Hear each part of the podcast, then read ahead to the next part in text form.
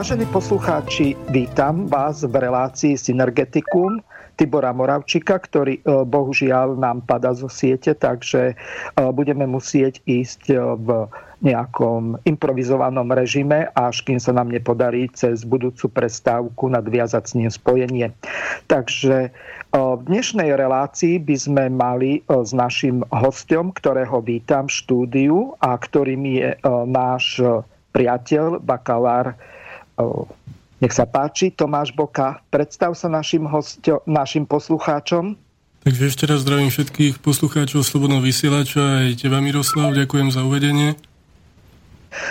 Ja sa ospravedňujem poslucháčom, lebo mám nejakú trému z toho dôvodu, že je tu nejaká taká zvláštna situácia, nedarí sa nám spojiť, hoci pred reláciou sme boli v spojení s Tiborom Moravčíkom, ktorý mal by byť moderátorom tejto relácie. Vážení poslucháči, v tejto relácii budeme hovoriť o vlastníctve výrobných prostriedkov. My sme s Tiborom pred reláciou o tomto hovorili, takže Teraz odozdávam slovo Tomášovi, e, ktorý e, nám zrejme bude chcieť v tejto e, problematike povedať viac.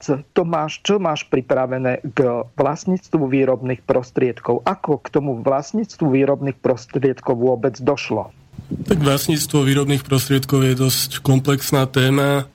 Mm, dá sa povedať, že každý ekonomický model alebo ekonomicko-politický model sa vyznačuje rôznymi špecifikami Jedným z takých hlavných zásadných špecifík je práve toto zmeňované vlastníctvo výrobných prostriedkov. E, ako isto vieme, v súčasnosti, v súčasnom kapitalistickom systéme je takým tým hlavným alebo dominantným e, spôsobom alebo prístupom k vlastníctvu e, výrobných prostriedkov alebo vlastníctvu vo všeobecnosti súkromné vlastníctvo v minulosti za minulého režimu, treba u nás alebo celkovo v, vo východnom bloku alebo v socialistickom bloku, to bolo samozrejme e, spoločenské, e, tá spoločenské vlastníctvo výrobných prostriedkov a okrem toho rozpoznávame aj rôzne ďalšie modely, aj zmiešané, rôzne hybridné a tak ďalej.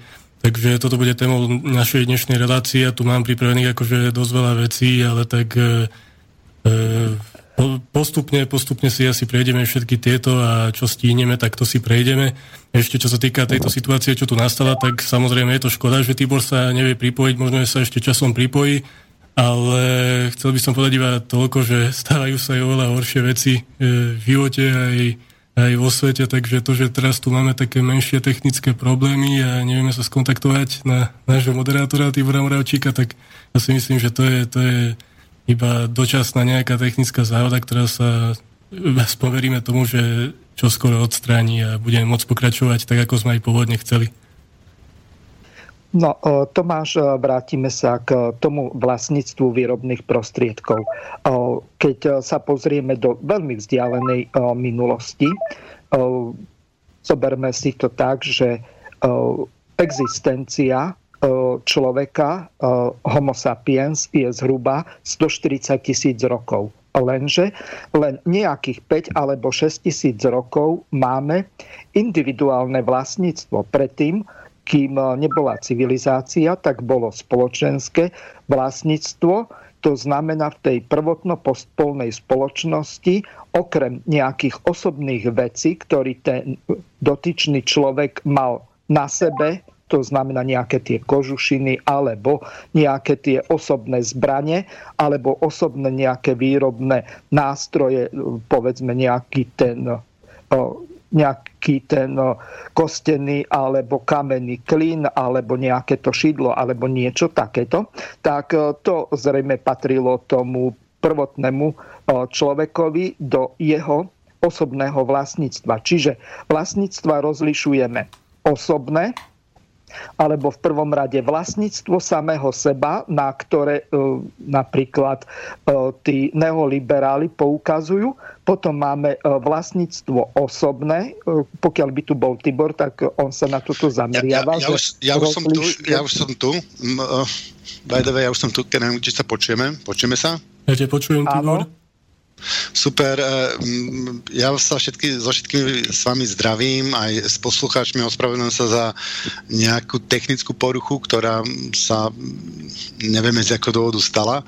Um, Prepač, Miro, um, že ti skáčem do reči, lebo sa dostávame vlastne k tomu jadru a ja si to tu, ja si to tu budem hneď značiť, že aké máme, aké máme typy vlastníctva. Čiže ty si hovoril, že osobné, v prvom rade je vlastníctvo samého seba, z ktorého ako z prirodzeného vlastníctva vychádzajú liberáli alebo neoliberáli alebo libertariáni ako napríklad Robert Nozick. Ja, ja som k tomuto, keby som sa mohol rýchlo vyjadriť, tak ja s, tým, ja s tým úplne súhlasím a to sme vlastne uh, spravili uh, zrušením otroctva. Zrušením otroctva sme začali vlastniť samého seba, a mm, stali sme, sme sa trošičku slobodnejšími. Ale to sa ukázalo, že to nestačí. K, tomu, k tomuto by som ešte ja doplnil, že Nocik a podobní títo, dá sa povedať, pravicovo-libertariánsky e, autory, alebo mestami až anarchokapitalisticky, e, oni zastavili vlastne takéto názory, alebo doslova používajú také až tie argumentačné skoky pri, pri definovaní vlastne toho vlastníctva, lebo oni vlastne od, od e, tohto vlastníctva samého seba, ktoré ste spomínali, v podstate odvádzajú, alebo tento aspekt používajú ako základ aj pre vlastníctvo či už e, súkromného majetku, alebo celkovo aj e, výrobných prostriedkov, alebo vlastníctva ako takého.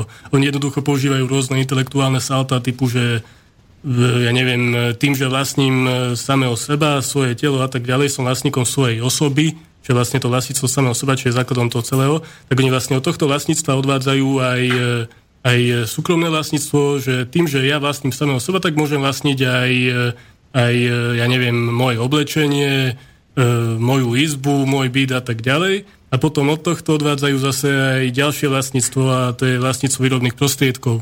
Takže toto, tu by sa dalo povedať troška s takým nadľadom, alebo s, tako, s takým jemným ironickým muškrnom, že, že vlastne oni odvádzajú od vlastníctva samého seba aj vlastníctvo napríklad akcií v nejakej, v nejakej firme, v nejakom priemyselnom závode a tak ďalej, kde už dochádza vlastne k rôznym diskutabilným veciam, ako je vykoristovanie, odsudzovanie, nadhodnoty a tak ďalej. K tomu sa ešte dneska určite dostaneme, ale to som chcel ešte povedať vlastne na margo toho vlastníctva samého seba, že aký je vlastne prístup týchto autorov, ako je Nocik k tomuto.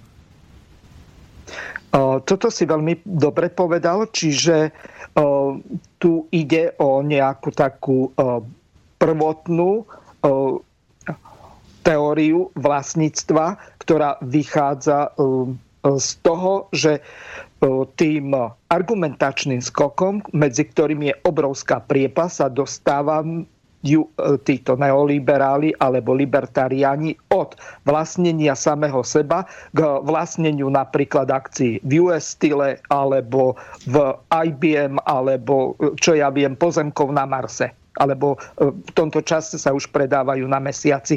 Čiže je to niečo neskutočné, lenže iná teória, ktorá je zásluhová, ktorú napríklad e, presadzoval zakladateľ liberalizmu John Locke, hovorí o zásluhovej zložke. To znamená, že človek si môže privlastniť len to, čo on dokáže vyrobiť. E, a už e, tento zakladateľ liberalizmu, John Locke, je v tvrdom rozpore s tým, čo napríklad ten Robert Nozick presadzuje.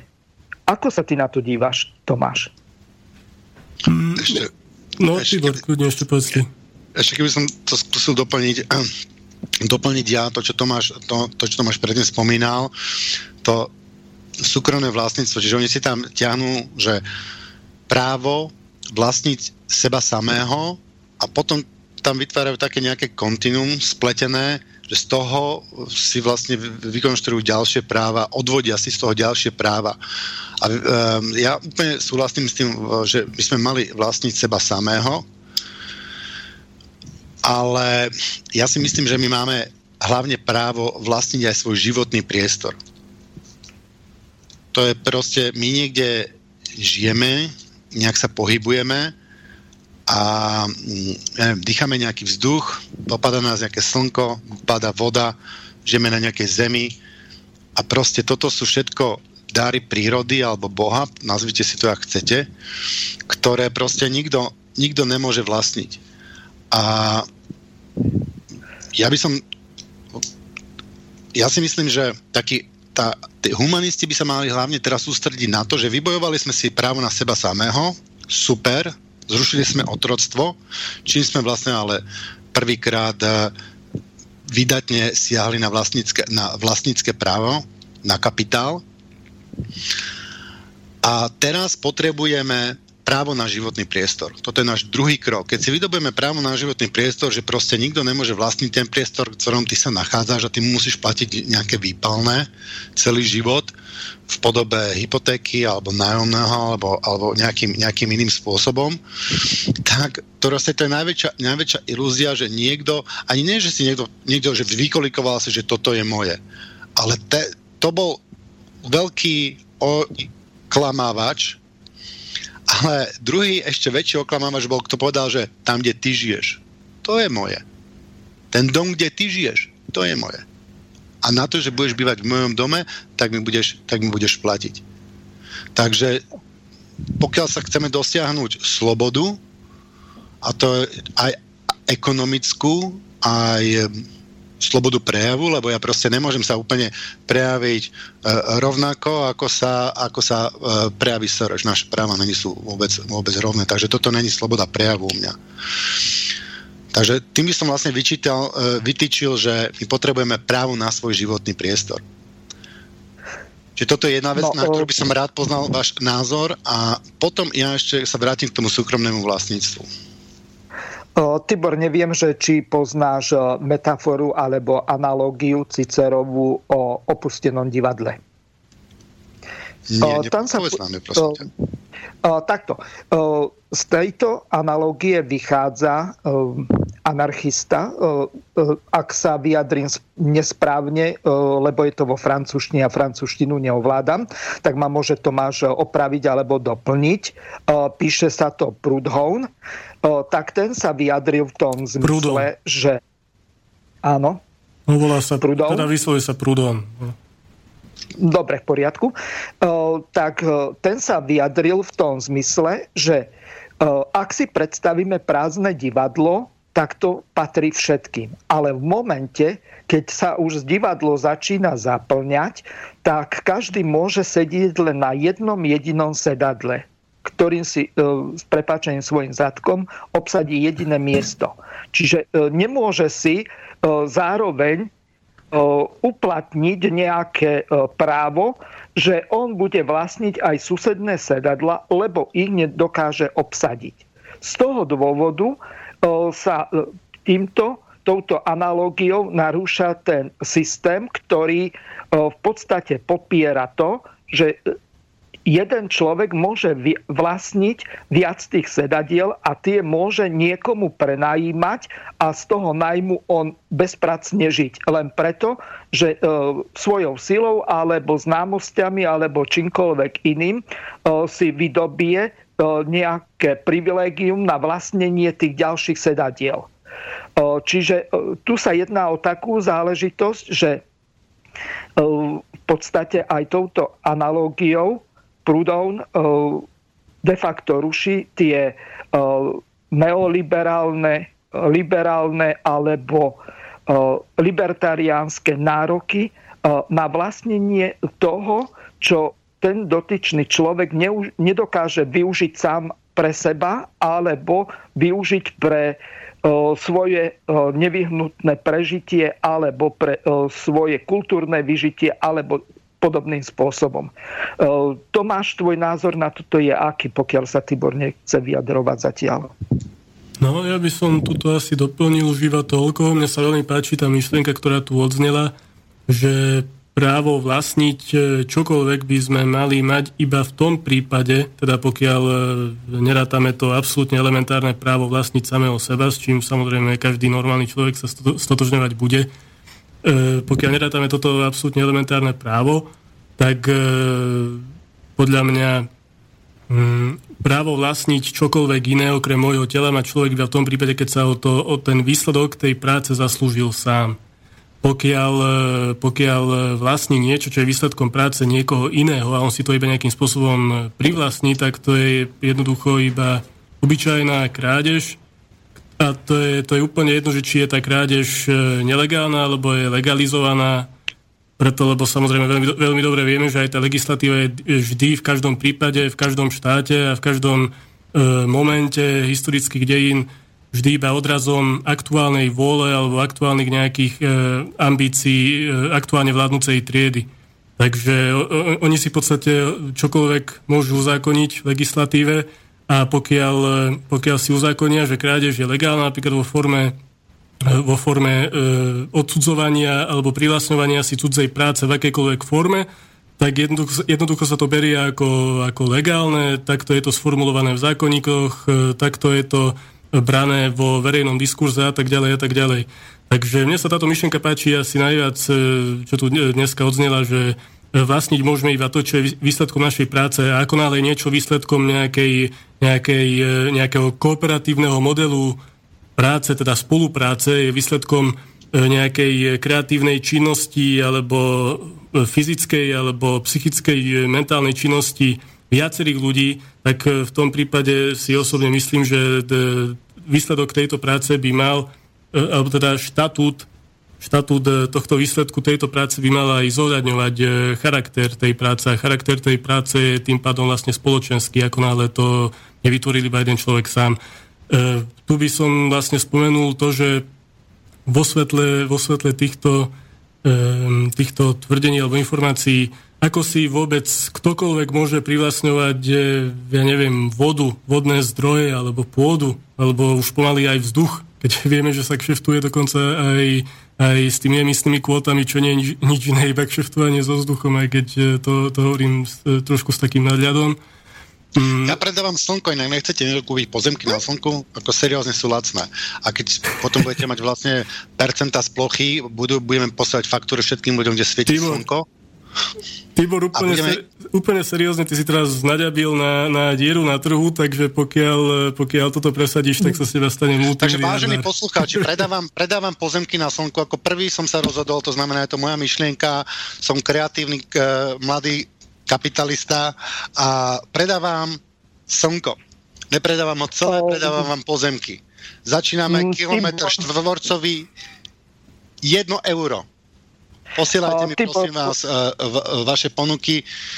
Cena bude rásť primerane k tomu, koľko bude zbývajúcich pozemkov. Takže tie posledné sa predajú strašne draho. Nemôžete na tom prerobiť, na tomto sa dá iba zarobiť. Dvojtv, TIBOR zavináč, yahoo.co .uk. Posielajte mi vaše ponuky, ja vám, pošlem, ja vám pošlem faktúru a číslo účtu všetky ostatné detaily. Tibor, už som ťa párkrát chcel v tomto zrušiť z toho dôvodu, že je to momentálne nereálne, pretože toto už si uplatnili iní.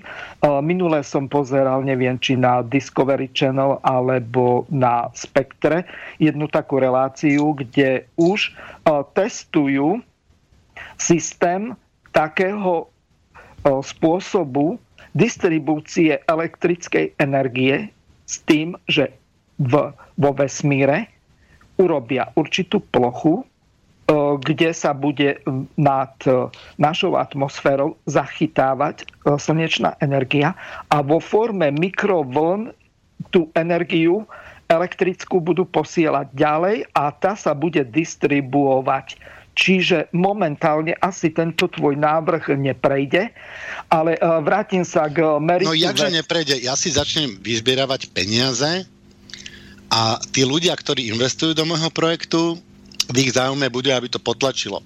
A samozrejme, že to spravíme strašný multilevel marketing okolo a tak ďalej. Nebojte sa, všetci, čo sa pridáte, zarobíte. Ľudia fakt nemôžete predať.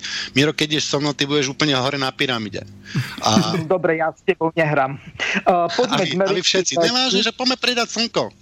Poďme predať, no, poďme, poďme predať slnko no a potom ešte možno tých kapitalistov to slnko dostaneme. Povieme, že my musíte vrať oveľa viac, než my vám za nájom, alebo čo. Áno, lebo ja zatiaľ vlastne iba Zemegulu, ale my budeme vlastniť slnko, takže kto je viac a my budeme vlastniť slnko, budeme poslať faktúry za energiu elektrickú, čo vlastne sú stromy, Dobre, ropa, všetko. Aby, o, naši poslucháči ne, si nemysleli, že sú o, v nejakej humoristickej relácii, tak o, prejdeme asi k meritu veci. No ne, toto, toto, Miro, toto je show, toto je show a toto je naša show a môžeme sa kľudne aj zabávať. A ja si myslím, že prečo ne? Ja si myslím, práve týmto by sme dali tým ľuďom, ako nech i, možno im trkne, možno práve keď predáme slnko, tak im trkne. Že čo to je vlastne privatizácie a čo to je, keď niekto vlastní, čo není výsledkom um, ľudskej práce. Ďaká tomu si takedy ten človek proste uvedomí, e, že vlastne celú absurdnosť tej situácie, ja napríklad tiež, keď diskutujem s ľuďmi, aj rád diskutujem aj, aj s, ja neviem, s príslušníkmi rozličných týchto názorov alebo názorových koncepcií a, a rád si s nimi vymeniam názory a ja im vždy zvykám vlastne práve týmto argumentovať, že e, alebo teda vždy pri argumentácii používam také úplne absurdné, najextrémnejšie príklady, aby teda chápali tie, tie nejaké myšlenkové pochody, lebo práve na tých najextrémnejších príkladoch sa takedy najlepšie ukáže absurdnosť e, celej, tej, celej tej či už situácie, alebo nejakého myšlenkového prúdu, alebo nejakého javu, fenoménu a tak ďalej. Takže tento príklad s tým slnkom bol, ja si myslím, dosť dobrý a úplne, sa, úplne s ním súhlasím, lebo v podstate to je práve to, čo robí aj to, čo robí vládnúca trieda, kapitalistická trieda, ako čo robia oni. Oni si privlastnia akýkoľvek produkt e, evolúcie, ktorý je výsledkom miliónov rokov, kedy, ja neviem, horniny, nerastné bohatstvo a tak ďalej, e, vodné zdroje sú vlastne výsledkom miliónov rokov procesov, prírodných procesov a teraz nejaký človek si povie, že toto je môj majetok a z tohto majetku ja budem ťažiť a vy ostatní budete platiť za to, že, že budete to používať, treba si zoberieme vodu, vodné zdroje a tak ďalej kedy vlastne sa vytvárajú nejaké tie monopoly, ktoré, ktoré vlastne rastú vďaka tomu, že tí ľudia tú vodu používajú. E, pričom ja osobne si myslím, a určite som aj veľa ľudí, veľa poslucháčov bude súhlasiť, že voda alebo akékoľvek prírodné zdroje by mali byť spoločným majetkom celého štátu, celého národa alebo celej civilizácie ľudskej ako takej. E, si zoberme napríklad e, Islandianov. Nedávno som písal článok o Jonovi Gnárovi, ktorý bol vlastne starostom Reykjavíku, vlastne punkový muzikant a herec, ktorý sa úplne senzačne stal starostom v období islandskej finančnej krízy. A je to taký zaujímavý človek, zaujímavý týpek a som si tak, som sa viac zaobil do tej témy, tej islandskej e, kuchynskej revolúcie takzvanej, kedy tí ľudia vlastne tam bubnovali na tých, na tých hrncoch e, v uliciach hlavného mesta, až pokým e, nerezignovala vláda a pokým, e, pokým nedosiahli to, že sa bude vlastne re, hlasovať v referende o, o tých najpodstatnejších veciach. A oni, títo ľudia vlastne si presadili takú vec, že sa mala vytvoriť vlastne ústavná taká rada zložená z, úplne z bežných ľudí, z bežných občanov. E, myslím, že nejakých vyše 500 ľudí bolo, bolo v nejakej tej e, pôvodnej skupine, z ktorej sa nakoniec vykryštalizovalo tuším nejakých 20 alebo niečo cez 20 ľudí, ktorí, ktorí vytvorili tú ústav, ústavnú radu a potom vlastne vytvárali e, úst, e, občianskú ústavu myslím, že historicky prvú v novodobej histórii kdekoľvek na svete. Takže problém je ten, že podľa islandskej legislatívy e, táto ústava, občianská ústava ešte mala byť ratifikovaná parlamentom, čo sa dodnes nestalo a to už, je, e, to už sú 4 roky.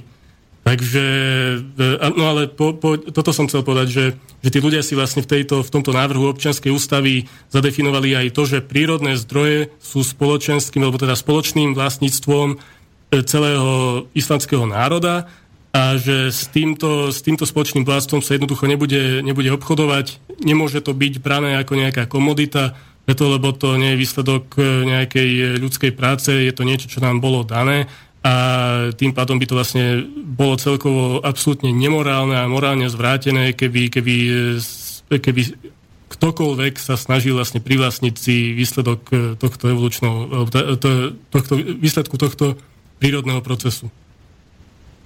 Uh, takto. Uh, Tomáš a uh, Tibor, uh, tu ešte treba povedať k tomu seba vlastníctvu to, že uh, s touto teóriou vyšiel Hegel, seba vlastníctva, ktorú veľmi ostro kritizoval Marx, aj keď, uh, ako tvrdí napríklad bratislavský profesor pán Hohoš, že v určitom slova zmysle Marx to akceptoval, ak Marx tvrdí, že nadpráca patrí bezprostredným výrobcom, tak akceptuje tým princíp vlastníctva seba samého s výhradou, že delenie ľudí podľa vzťahu k výrobným prostriedkom na vlastníkov a námezných pracujúcich považuje za nespravodlivé, čiže za vykoristovanie človeka človekom. To znamená, ak si tú nadprácu, ktorú ten konkrétny pracujúci vytvorí, e, nejaký vlastník, ktorý si uzurpuje vlastníctvo tých výrobných prostriedkov alebo prírodných zdrojov pri svoji. Takže tu by ma zaujímalo, ako sa ty na to dívaš, Tomáš. Vlastníctvo výrobných prostriedkov samozrejme podľa marxistickej teórie mm, je základom vlastne pre čokoľvek iné. To znamená, že vlastníctvo výrobných prostriedkov definuje akékoľvek iné vzťahy spoločnosti, alebo celkovo vlastne to delenie ľudí do tried, kedy e, jedna, jedna z tých tried, tá vládnúca aktuálne vykoristuje tie ostatné triedy, alebo respektíve je v rozpore s tými ostatnými, ostatnými triedami. A v súčasnosti vlastne krásne to vidíme aj, e, aj v každodennom živote. Jednoducho chodíme do tej práce a vieme, že výsledky našej práce idú, idú ľuďom, ktorí sú tak, kde tam hore v tej, v tej internej pyramíde firemnej nejakým tým anonymným vlastníkom. Často aj nevieme, že kto to poriadne je, najmä tí ľudia, ktorí pracujú v tých e, závodoch e, alebo rôznych veľkých akciových spoločnostiach, tak v podstate pracujú pre, pre ľudí, ktorí, o ktorých živote možno aj nepočuli, lebo tieto firmy kontrolujú síce manažery, ale skutočnými vlastníkmi je kapitalistická trieda, ktorá vlastne s vlastníctvom týchto, týchto výrobných prostriedkov kšeftuje na burzách. Tam sa robia úplne E, odporné veci, finančné deriváty sa vytvárajú, rôzne svepové machinácie a tak ďalej. O tomto by skôr mohli e, nejakí, nejakí finanční analytici a odborníci na ekonomiku e, povedať, ja sa nejak vyjadrovať ku tomu nebudem, ale jednoducho týmto chcem poukázať na to, že ako nemorálne alebo ako nakoľko zvrátené je vôbec takto pristupovať k vlastne produkcii, k produkcii spoločného nejakého bohatstva, kedy vlastne tá, tá práca má jednoznačne spoločenský charakter, tí ľudia spoločne vytvárajú tie produkty a nakoniec nejaká úzká skupina e, nejakých elít ekonomických, alebo e, často je to iba jeden e, konkrétny človek, ktorý napríklad kontroluje nejaký väčšinový balík akcií alebo je dokonca 100% vlastníkom. A táto úzká skupina ľudí vlastne si uzurpuje celý zisk celý, celý výsledok tej hospodárskej činnosti a tým pádom vlastne tým ľuďom, ktorí ten produkt v podstate vytvorili e, vlastnou prácou, vlastnou kreativitou, tak im zostávajú iba nejaké tie odrobinky zo, zo stola v podobe nejakej, e, nejakej tej nízkej poddimenzova- poddimenzovanej mzdy, častokrát minimálnej, e, aspoň u nás na Slovensku to tak býva. Takže hovorím, tí, títo neoliberáli a rôzne tieto koncepty filozofické sa snažia ospravedlniť e, tento, tento prístup e, privlastňovania si e, výsledkov hospodárskej činnosti na základe toho, že poukazujú na riziko. Vlastne toto je pre nich to kľúčové slovo, že, že ten kapitalista, ten investor, ako honosne nazývajú vlastne týchto ľudí, ktorí, ktorí nepoznajú hranice a, a podľa toho, že kde aktuálne môžu najviac zarobiť, tak tam idú, e, tak, e, tak oni neustále poukazujú na to, že oni idú do toho s tým rizikom, oni investovali, tak majú právo vlastne o tom rozhodovať, o, o, o tom, že čo sa bude vyrábať, koľko sa toho bude vyrábať, do, do čoho sa bude investovať, kde sa to bude predávať, aká bude cena a tak ďalej.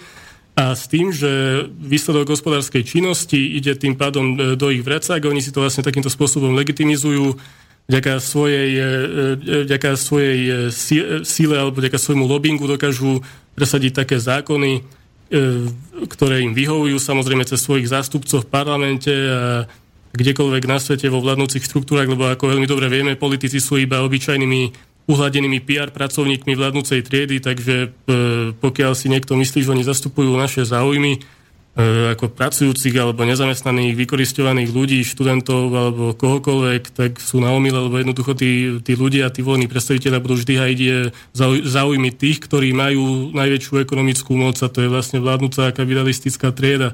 Takže, ako vravím, oni sa snažia argumentovať tým rizikom, lenže to je, to je veľmi diskutabilné, lebo e, kto viac, kto viac riskuje? Ako ten človek, ktorý ten kapitalista, ktorý, ja neviem, príde na Slovensko s nejakým veľkým balíkom peňazí a povie, povie že ja vás spasím, prinesiem vám tisícky nových pracovných miest a, mm, a vy ma za to budete uznávať, dáte mi za to daňové prázdniny, e, dotácie a tak ďalej.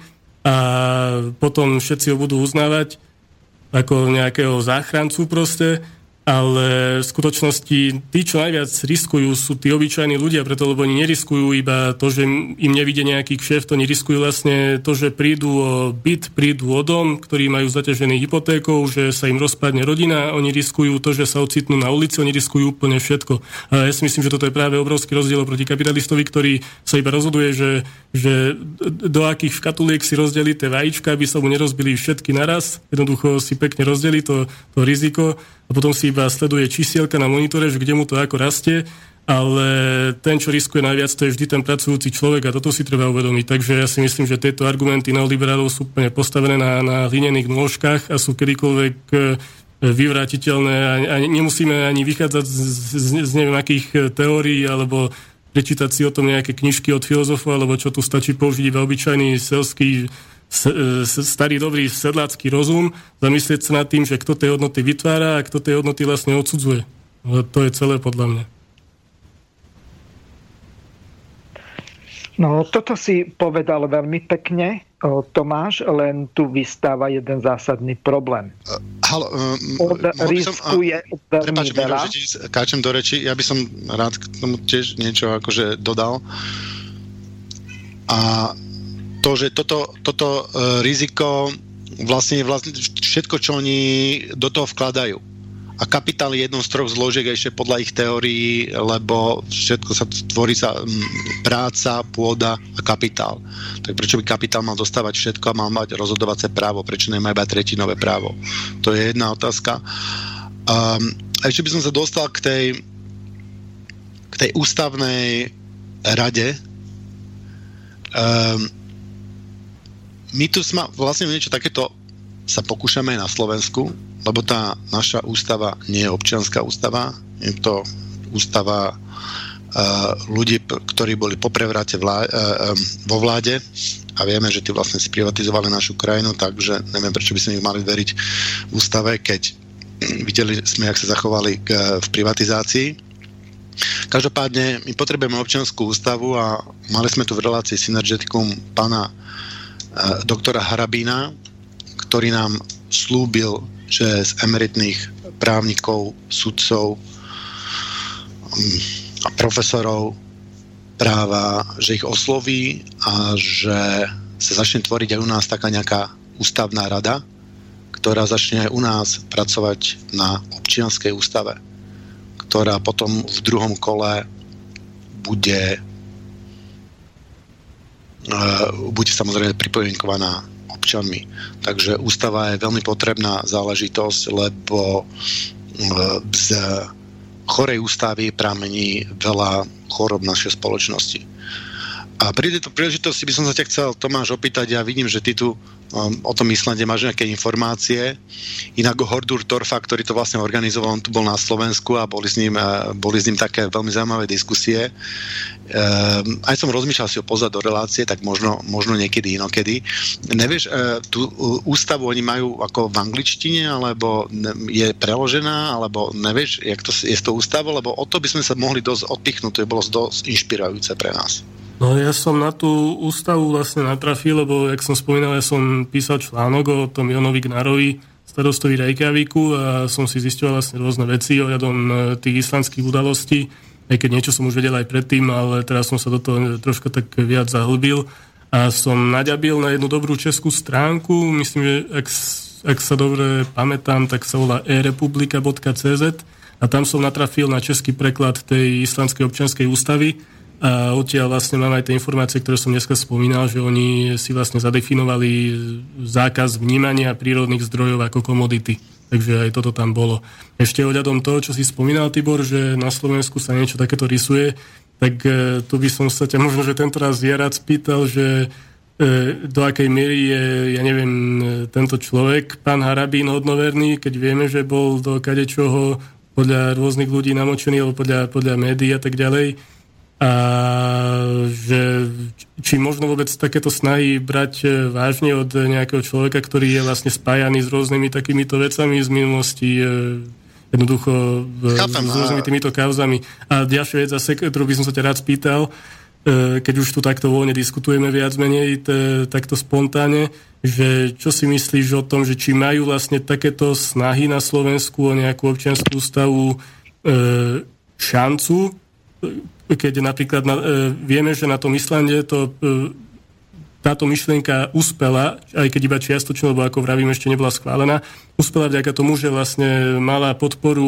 más. Jednoducho tam boli v uliciach desiatky tisícov ľudí, čo je vlastne obrovská časť e, v, e, obrovské percento islandskej populácie, kdežto na Slovensku sú ľudia strašne pasívni a keby aj niečo takéto prešlo, aj keby sa dali, dokopy nejakí tí sudcovia, odborníci na legislatívu a niečo sa pokusili takéto vytvoriť e, nejakú tú občianskú ústavu, tak jednoducho na Slovensku nevidím žiadne páky, vďaka ktorým by sa toto dalo presadiť, pokiaľ by jednoducho ľudia nevyšli do ulic a nespravili by nejaký generálny štrajk alebo čokoľvek iné. Ako pokiaľ sa toto nespraví, tak ja to vidím skôr iba ako ako také, také nejaké mudrovanie alebo ako nejaký taký diskusný salónny krúžok, kde ľudia si môžu podebatovať o tom, že ako by to mohlo eventuálne dobre vyzerať, ale nemajú jednoducho páky na to, aby sa to presadilo. Takže toto by ma ako celkom zaujímalo, lebo ja som tú reláciu nepočul, takže neviem o tom nič viac. No, ja by som ti doporučil tú inform- reláciu vypočuť aj ostatným poslucháčom, bo to bola veľmi zaujímavá informácia. Čo sa týka pána Harabina, ja ho osobne nepoznám, neviem, eh, čo si mám o tom mysleť. Média napísali všeličo, ja už som neraz zistil, že média ani nepíšu úplne pravdu, tak neviem, prečo by som ich práve v tomto momente mal uh, brať vážne. Ale čo je podstatné, tak mne, pre mňa ako Harabín ako osoba je nepodstatná. Ja sa nesústreďujem na ňo ako na osobu a nejdem hodnotiť jeho život, ja nehľadám zástupcu. Mňa zaujíma doktor Harabín ako odborník. A ja som sa opýtal na jeho odborné názory a neviem, čo si o ňom myslíš, ako neviem, osob, o, osobne a tak ďalej, ale keď sa opýtaš vlastne ľudí, čo poznajú, že aký je odborník, tak všetci povedia, že je dobrý odborník. A toto mňa zaujíma. Z, za druhé, ja si cením úplne každú iniciatívu človeka. Jedno akého a jedno, čo spravil v minulosti každá jedna iniciatíva je, je úžasná. Takže pokiaľ sa pán Hara, doktor Harabin rozhodol, že nám v tejto veci pomôže a že a že osloví týchto ľudí. A keď ich neosloví on, tak ich, tak ich oslovím ja, alebo ich oslovíš ty, alebo ich osloví niekto iný z našich poslucháčov alebo napíšeme mm, e, nejakú petíciu v mene poslucháčov, kde ich poprosíme, nech nám pomôžu vytvoriť ústavu, ale s tým, že my tú ústavu potom chceme pripomienkovať, ja neviem, aspoň rok a oni nám musia odpovedať prečo a doplňať, keď príde s nejakým dobrým nápadom, že s otvorenou myslou to musia nejako riešiť. Samozrejme, nápad je to dobrý, to ako absolútne schvalujem a je to super proste, že niečo takto sa chystá, len som vždy taký väčší skeptik a hlavne u tých ľudí, ktorí, o ktorých jednoducho mám nejakú tú mienku a tak ďalej. A ohľadom tej iniciatívy, tak e, samozrejme, jak ty hovoríš, každá iniciatíva má svoj zmysel, a hlavne treba tých ľudí zaktivizovať, takže toto kvitujem, len hovorím, si myslím, že som dal také legitímne otázky, že, že vlastne, či to zase není iba nejaký, nejaký ten, či tam zase nehrajú rolu iba nejaké tie záujmy istých Ale mne sú, a tak mne ďalej. sú jedno, aké má záujmy, Tomáš, mne je jedno, aké má záujmy. Mne, čo je pre mňa podstatné, že on chytí tú štafetu a poniesie to kúsok či len preto, že chce byť sympatický, alebo preto, že ja neviem, v budúcnosti chce byť politik, alebo čo ja neviem. A mne to jedno. Mm. Pre mňa je podstatné, že ho chytí tú štafetu a ponese ju. Ale to je vlastne jedna časť tej e, mojej odpovede, lebo druhá časť odpovede sa týka na, na tie tvoje obavy, že ako máme šancu to presadiť a vlastne ako to presadiť a vlastne m, mm, celá tá be, be, bezradnosť. Ako, ja neviem, keď sa teraz by som sa pozrel na to, že, že mám ísť e, pešo a ja, e, ešte ani neviem, jak sa preplaviť cez Lamanš a potom pešo ísť akože na Slovensko, tak si myslím, že to je nemožné. Ale keď sa na tú cestu vydám, tak ver, že tam dojdem. Hej? Takže to je o tom, že proste ísť, vytýčiť si nejaký cieľ a jak sa to stane? To je jedno, to už sa potom, to potom uvidíš v tej danej situácii. Áno, jasné, vždy je dôležité spraviť vôbec ten prvý krok, preto my tu môžeme mudrovať o čomkoľvek, ale pokiaľ Presne nespravíme ten prvý sa, krok, tak... ono, ono. ono sa to už nejak presadí a ja ešte neviem ako, len, len pome, ako potrebujeme novú ústavu? Potrebujeme. Je táto demokratická? Není Takže čo spravíme? Oslovíme odborníkov. A to nelen tých, čo a, a, a, akože Harabín oslovia, tam plánujem prizvať ďalších odborníkov, ktorých, ktorých, poz, e, ktorých poznám. Mm-hmm. To, a to, to, to nie, že Harabín vytvorí zoznam a teraz e, e, to bude on celé riadiť, lebo tých ľudia, keď ich tam on dá, tak to bude... Tam sa, tam, ty keď poznáš nejakého odborníka, ktorý by vlastne k téme mal čo povedať, tak, tak ho tam pridá. Ja si myslím, že potom ešte v tom týme by mali byť aj um, nejaký um, nejakí iní občianskí aktivisti, ktorí sú ani není, není, není právneho vzdelania, aby to nerobil zase iba právnici, aby sa niekto na to pozrel trošku z iného uhlu pohľadu. Proste, aby to bola otvorená záležitosť, aby to bolo vyslovene, že open source, ako poďme robiť našu ústavu, m, alebo nazvem to aj ináč, brainstorming, národný brainstorming. A poďme pozrieť, čo je najpodstatnejšie a ako by mala vyzerať naša, e, naša ústava. No, k tomu, by, na, na, k tomu by som už iba toľko to povedal, že aj tak sme už troška odbočili od témy, čo je vlastne vlastníctvo výrobných e, prostriedkov alebo tak teda mo- modely a vrátime sa k téme po, po pesničku, jasné, čo povieš. Jasné, jasné, v poriadku, môže byť. Ty si šéf, ty si, ty si vedúci tejto relácie, takže... Ne, som, ne, som šéf, ne som šéf, ale už máme hodinu bez pesničky, tak pokiaľ ste mi pesničku, mňa sa ne, nepodarilo uh, pripojiť, takže poprosím uh, réžiu, keby ste nám mohli dať nejakú peknú pesničku.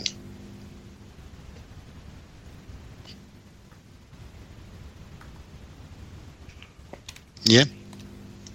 Áno, Tibor, čo hovoríš?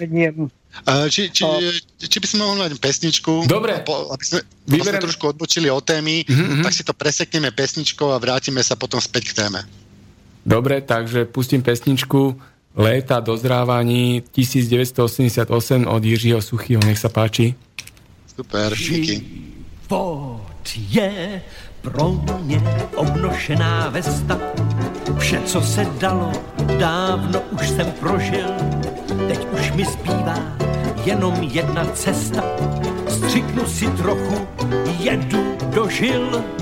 Pár kapek u trejchu jsem požil a zítra zas si pro změnu v případě, že bych ještě ožil kulí hlavu pro ženu.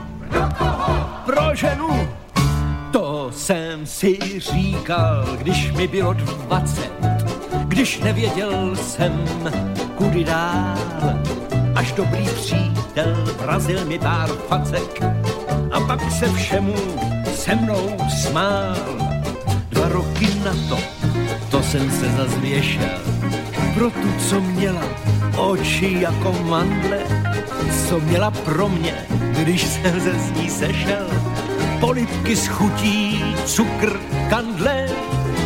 Pro ní jsem došel k rozhodnutí, že život bez je buď jak buď a nikdo, že mě nedonutí, abych ho žil, když nemám chuť. Tu opět přítel objevil se náhle, nadávky jeho vyřklé z plných plic. To byly kapky do mé duše sprahlé a z té mé smrti nebylo zas nic až jednou lehl jsem si na kolej. Neb jsem měl v duši zas nějaký zmatek. Ležel jsem dlouho, vlak však stále nejel a pražce tlačili mě do lopatek. Dobytčí vlak do městských jatek měl ukončit mé trápení. Byl přední den a přece svátek, dobytčí vlak měl zboždění. Čekal jsem zdali, přítel se mi zjeví aby mě vyrval smrti se klína. Nejde a nejde, asi o tom neví. Tak jsem se zved a šel jsem do kína.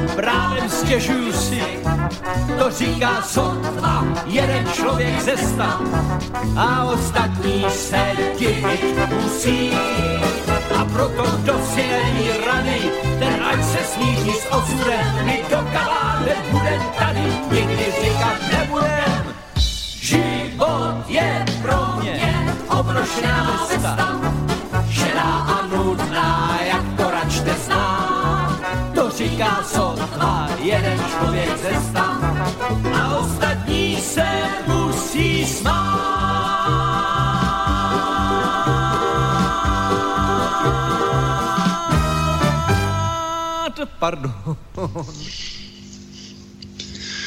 No, takže sme späť. Je 23. augusta 2016, 7 hodín aj 3 minúty približne. Počúvate Synergeticum, svet, kde 1 plus 1 sú 3. Hľadáme, čo nás spája. Od mikrofónu počujete Tibora Moravčíka. Máme dneska hosti Tomáša Bovku a Miroslava Házuchu. Pozdravujem poslucháčov Slobodného vysielača. A dnešná téma je modely vlastníctva výrobných prostriedkov. Znie to tak ťažko, ale je to dosť uh, podstatná vec. Takže pokračujeme, kde sme vlastne sa odpojili a ja by som to typoval, že to bolo pri tom súkromnom vlastníctve. Tibor, na chvíľu si zoberiem slovo, čiže hovorili sme nazveme to odborne, o troch e, verziách alebo teóriách e, súkromného vlastníctva. Prvá je imanentná, čo v podstate znamená, že všetci ľudia majú absolútne vlastnícke právo a rovnako ako vlastnia svoje telo, vlastnia aj veci, ktoré k ich telu nepatria, to znamená, že e, na základe toho, ako sme s Tomášom hovorili, tak od vlastnenia tela sa dostaneme k vlastneniu akcií v IBM, v US style k vlastneniu pozemkov na mesiaci alebo dokonca čo si ponúkol slnka. Takže toto je imanentná teória. Ďalšia je e, Loková zásluhová teória. Tam e, tá hovorí o tom, že vlastníci si zaslúžia svoje kapitalistické vlastníctvo, pretože vyvíjajú podnikateľskú iniciatívu, čiže riskujú, investujú, vynakladajú energiu a v podstate obetujú svoj konzum, čiže uskromňujú sa E, za účelom akumulácie kapitálu. Čiže e, nekúpi si 20 jacht a e, neviem čo všetko ten podnikateľ, ale investuje, čo ja viem, skôr aj na Slovensku a tak ďalej. A tretia teória je konsekvencionalistická, dosť ťažko sa to vyslovuje. Táto hovorí o tom, že systém súkromného vlastníctva je ekonomicky efektívnejší ten, ktorý prináša väčšiu produktivitu v hospodárstve, pretože človek je viac motivovaný a viac sa stará o to, čo je jeho. Čiže e, táto tretia teória hovorí o tom, že súkromné vlastníctvo je výnosnejšie, efektívnejšie a vhodnejšie, pretože človek je v podstate egoista a stará sa o svoje viac ako o to, čo je spoločenské, alebo spoločné, alebo štátne, alebo komunitárne, obecné, alebo akokoľvek nazveme to kolektivistické vlastníctvo. Takže e, teraz by som zase dal slovo Tomášovi, aby som nehovoril len ja. E, Tomáš, e, aký je názor na ten tretí spôsob vlastníctva? Miro, prosím ťa, sekundičku, toto je moja relácia, ty si tu teraz ako host, ja som tu teraz ako redaktor, takže um, by som k tomuto dodal, k tomu súkromnému vlastníctvu a vlastne k celej tej, k celej tej línii tej, tej, tej dedukcie, že z vlastníctva svojho tela mi vyjde právo vlastniť uh, kapitál a okradať ostatných o ich, o ich prácu a o ich telo. Je to proste úplný paradox, preto, lebo tu sme není dôslední pri uh, charakteristické a pri tom delení tak v prvom rade jedna vec je vlastniť seba a druhá vec je vlastniť nejakú, nejakú vec. Tak tu, tu nám vznikajú dve také najväčšie podnožiny. A teraz, keď môžem vlastniť nejakú vec, to znamená, že moje súkromné vlastníctvo, tak to si e, rozdelíme na vlastníctvo osobné, to je to, ktoré ja potrebujem pre svoj život a ktoré využívam. E, a potom je to kapitál, a to je tiež súkromné vlastníctvo. Druhá podmožina súkromného vlastníctva, a to je vlastníctvo, ktorého cieľom je prinášať mi profit a zarábať na ostatných. Takže pokiaľ si to, a to mám vlastne od teba, takže ďakujem ti veľmi pekne za to, že si mi to vysvetlil kedysi dávnejšie, že my si súkromné vlastníctvo musíme rozdeliť na osobné vlastníctvo a kapitál. A k tomu zaujať rozlišné, odlišné postoje. Nemôžeme pristupovať k osobnému vlastníctvu rovnako ako ku kapitálu, čo je vlastne súkromné vlastníctvo za účelom dosahovania zisku, inými slovami vlastníctvo za oberanie ostatných o ich prácu. To znamená, že strihanie ich jak takých ovcí. Čo si o tom myslíš, Tomáš? S konceptom osobného vlastníctva absolútne súhlasím. Ja vždy, keď eh, spochybňujem nejakým spôsobom eh, súkromné vlastníctvo, tak eh, to myslím, tak tým mám na mysli vlastne súkromné vlastníctvo výrobných prostriedkov. Toto je jednoducho jedna z najväčších tragédií súčasného sveta. Ale čo sa týka osobného vlastníctva, teda vlastníctvo môjho trička, môjho uteráka, môjho televízora, môjho auta, treba z môjho bytu a tak ďalej, tak toto je zase niečo iné a toto je absolútne legitimné a s tým sa absolútne stotožňujem. Na toto človek jednoducho právo musí mať, lebo pokiaľ by mu niekto mal siať e, na toto osobné vlastníctvo, tak to je už keby zásah do toho e, doslova životného priestoru toho, toho daného človeka. O to horšie môže byť už iba zásah do toho vlastníctva samého seba, o ktorom sme sa bavili na začiatku relácie. Takže osobné vlastníctvo s týmto absolútne žiadny problém nemám. E, možno, že ešte troška diskutabilné je vlastníctvo treba z bytov, že či človek má vlastniť e, byt alebo dom, kde žije. E, oso- osobne sa mi napríklad páči myšlienka tzv. dispozičného práva, kedy ten človek e, má právo disponovať e, s tým bytom alebo s tým domom a má právo s ním treba disponovať na celý zvyšok svojho života ale ako náhle jednoducho ten človek umrie a tak ďalej, tak ten byt alebo ten dom môže prepadnúť e, niekomu, e, kto teda prepadne, dajme tomu, do správy tej spoločnosti alebo toho regiónu a ten následne bude mať právo prideliť ten byt alebo ten dom niekomu, kto ten dom potrebovať bude. Toto je samozrejme možné e, až v nejakej tej lepšej alebo ideálnej spoločnosti, kde kde by človek mal garantované právo na bývanie, lebo teraz síce máme tiež kadečo v tej ústave a e, máme tam rôzne garancie takzvané, ale v praxi to vyzerá tak, že tí ľudia síce majú rôzne liberálne práva, ale jednoducho nikto, neexistujú tu žiadne, žiadne záchranné siete, ktoré by človeka zachránili pred bankrotom a vieme, že tento systém je matematicky a štruktúrálne tak nastavený, že jednoducho neustále tu budú ľudia padať na hubu. Keby len ľudia, ale aj firmy, celé štáty a tak ďalej. Však nedávno som čítal rozhovor, síce už bol starší, asi z roku 2012, ale, ale ten obsah bol načasový, kedy, kedy jeden burzový makler, dosť vysoko postavený, povedal, že, že oni jednoducho rozhodujú o tom, že, že, a dokonca o tom aj vedia, že kedy aká krajina skrachuje. Jednoducho t- tento súčasný ekonomický model, to je, keby toto rád prirovnávam, e, teda rád používam to prirovnanie, že to je, keby, keby bol taký, taký ten e, stoličkový tanec, čo veľmi dobre poznáme zo svadeb a zo všetkých týchto e, veselých rodinných udalostí, kedy ľudia tancujú okolo, okolo stoličiek, ale vždycky je tam o jednu stoličku menej ako je tých ľudí a potom vždy nejaký ten človek padá na hubu, lebo sa mu neujde stolička a presne o tom je aj táto ekonomika kedy, kedy je matematicky jednoducho vyčíslené, že neustále niekto musí padať na hubu a potom sa z ľudí stávajú bezdomovci, e, nemajú kde bývať a tak ďalej, keď formálne tie práva možno, že garantované aj majú,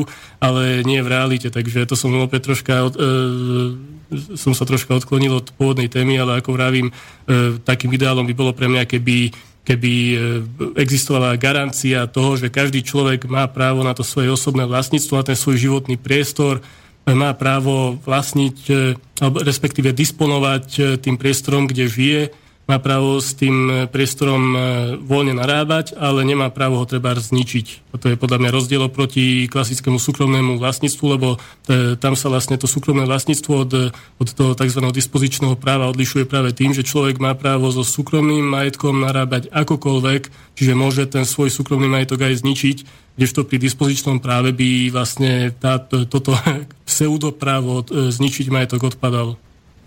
Ale inak by ten človek mohol voľne narábať s tým majetkom.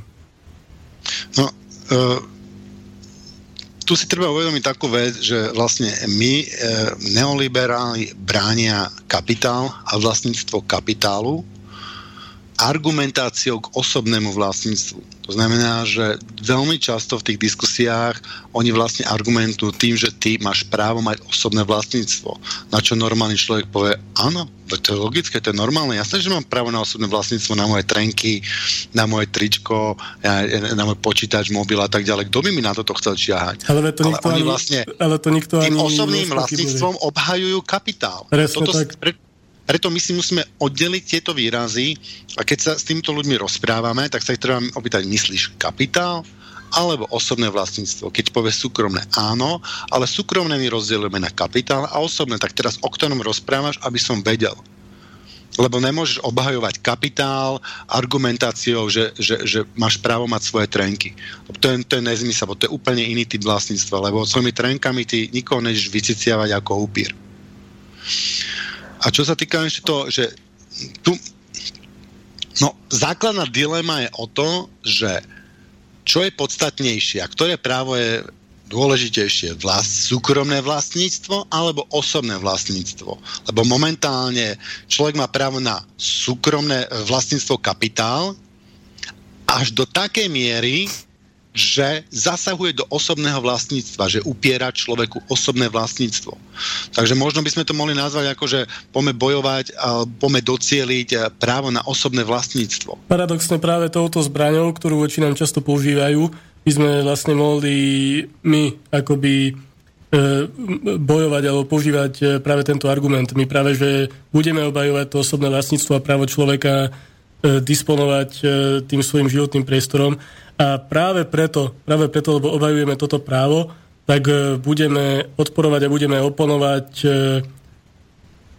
e, budeme oponovať vlastne snahám alebo, alebo túžbám vládnúcich tried o to, aby, aby vlastnili súkromné, aby teda realizovali právo, to, svoje, to svoje právo na súkromné vlastníctvo a aby nám zasahovali vlastne do tých našich práv na, na to samotné osobné vlastníctvo, takže toto, je, toto považujem práve za veľmi dobrý argument na to, prečo by sme mali, mali e, oponovať e, tomu súkromnému vlastníctvu kapitálu, lebo zasahuje no, vlastne musíme, priamo... My, áno. my chceme osobné vlastníctvo, ja chcem osobne právo na osobné vlastníctvo právo na osobné vlastníctvo.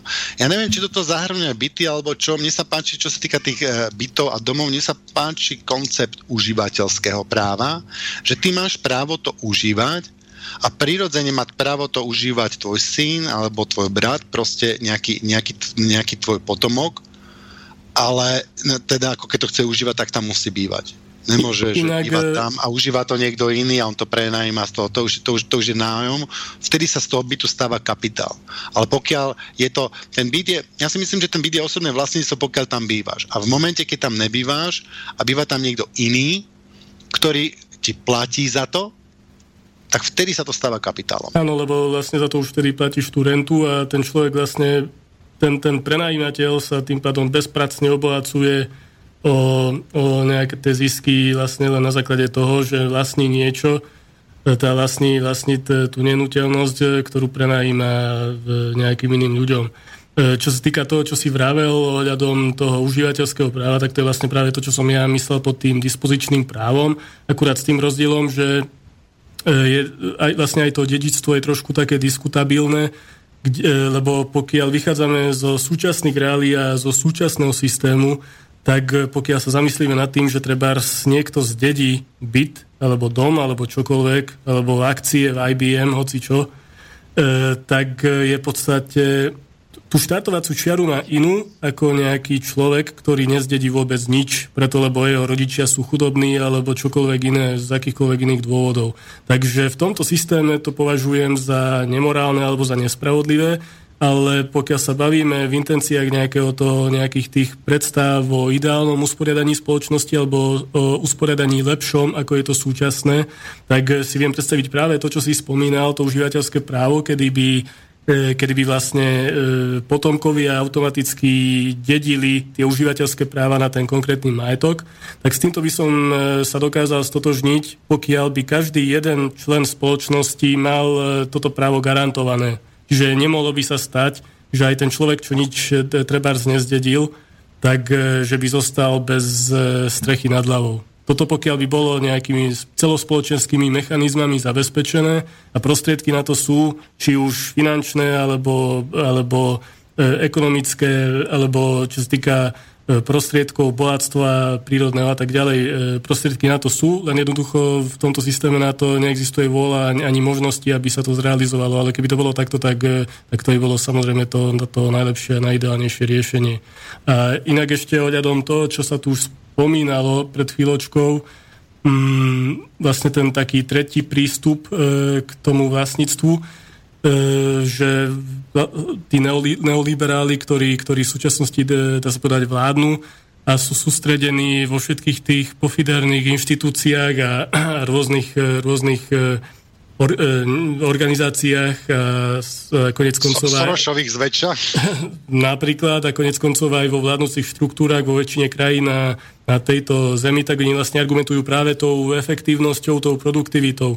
Ale tuto opäť, e, ako som už dneska spomínal, že rád uvádzam extrémne príklady, aby sme chápali absurdnosť toho, e, toho ich argumentu E, keby sme vychádzali z toho, že efektivita a produktivita má byť tým hlavným kritériom, tak v podstate otrokárska spoločnosť, doslova otrokárska, by bola v podstate najefektívnejšia, najproduktívnejšia. Keby sme ľuďom zabavili základné elementárne sociálne práva, či už e, právo na platenú dovolenku, právo na platenú marotku, e, všetky tieto sociálne výdobytky, dá sa povedať, 20. storočia, keby sme toto všetko ľuďom zobrali, tak ľudia by boli nútení v nejakej otrokárskej spoločnosti pracovať 16 hodín denne alebo e, kľudne aj viac a nemali by absolútne žiadne práva, tak jasné, že by sa vyrobilo viac, jasné, že ukazovatele by išli vyššie.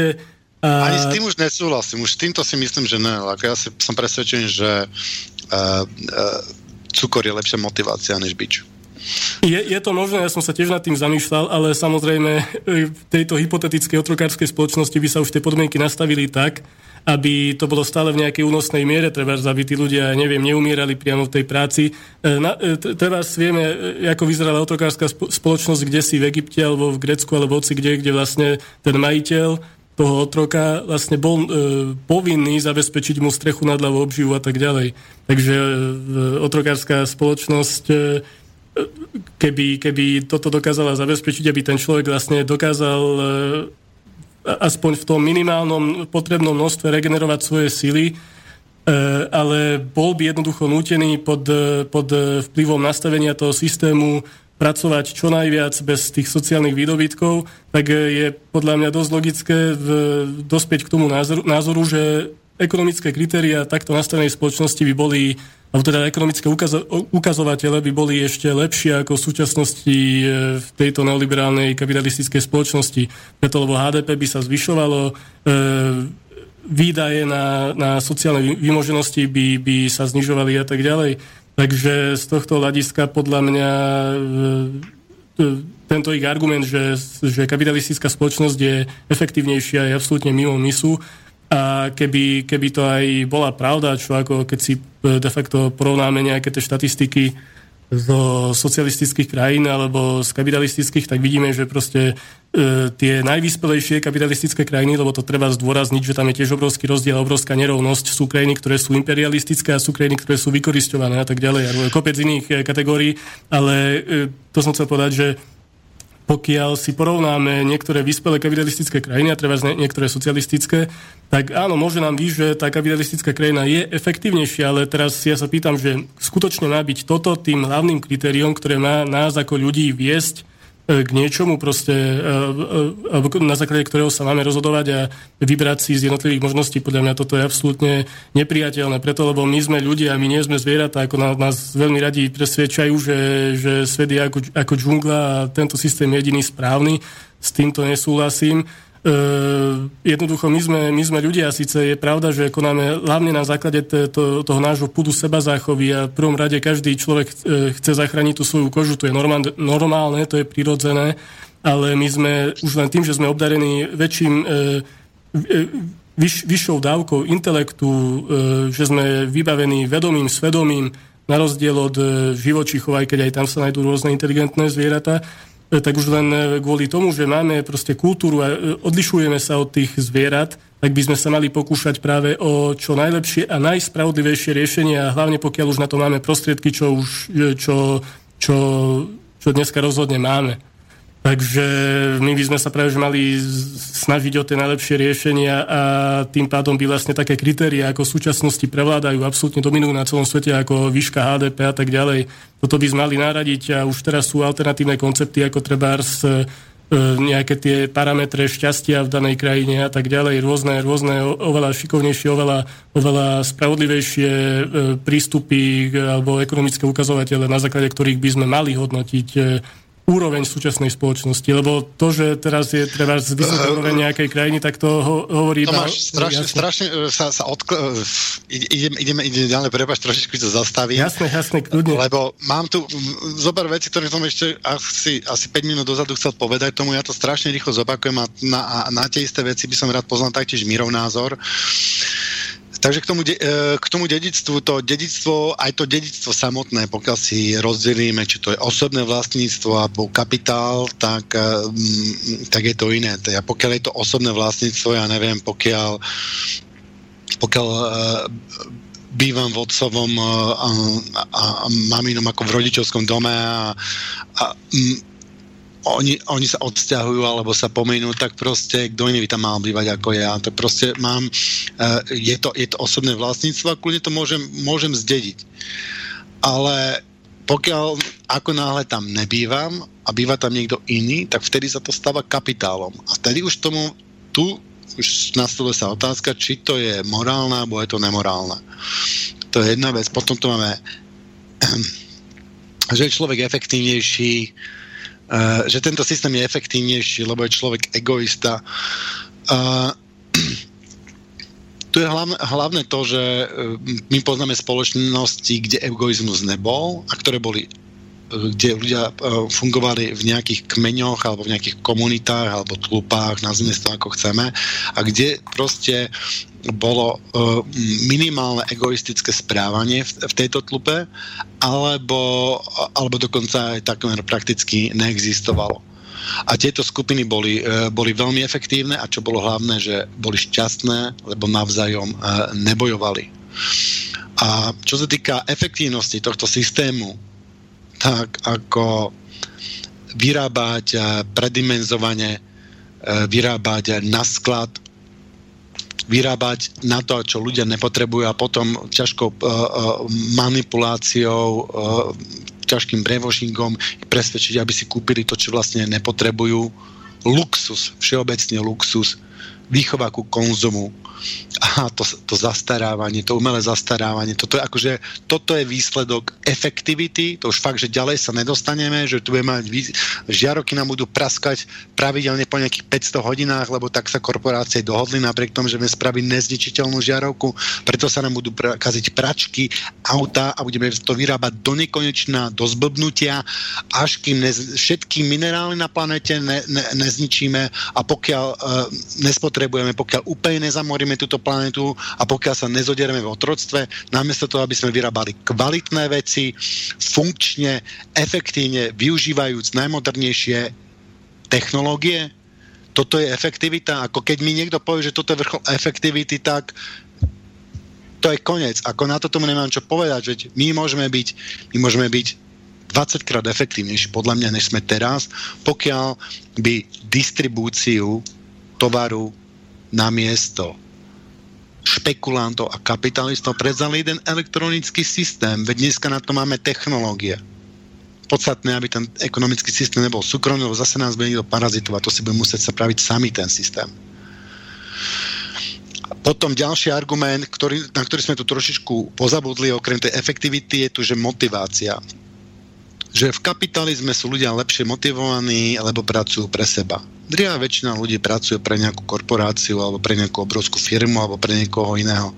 Pre Boha, akože kedy by som bol lepšie motivovaný, keby som, keby som ja neviem, robím napríklad v hoteli, keby som mal, bol nejaký spolupodielník toho hotela, alebo keď robím pre nejakú korporáciu toho majiteľa, e, pravdepodobne v živote nestretnem, stretnem ani prezidenta spoločnosti, ani nikoho z, rady nestretnem, stretnem akurát o tri levely nižšie e, e, nejakého, nejakého manažera. Ako jak som motivovaný? Ja som motivovaný tým, čo mi dajú a tam, ako, som tam preto, lebo si kúpili môj čas a to je všetko. Motivácia.